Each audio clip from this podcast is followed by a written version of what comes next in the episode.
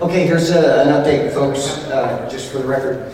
Um, uh, The fight is still on, uh, and uh, the title uh, is currently vacant.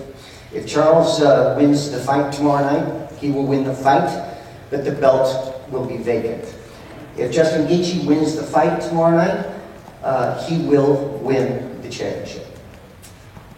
Any questions? Fine. That Clear for you? Is there a The fine fine. for Charles? We'll find that out, Dave. We'll find that out shortly.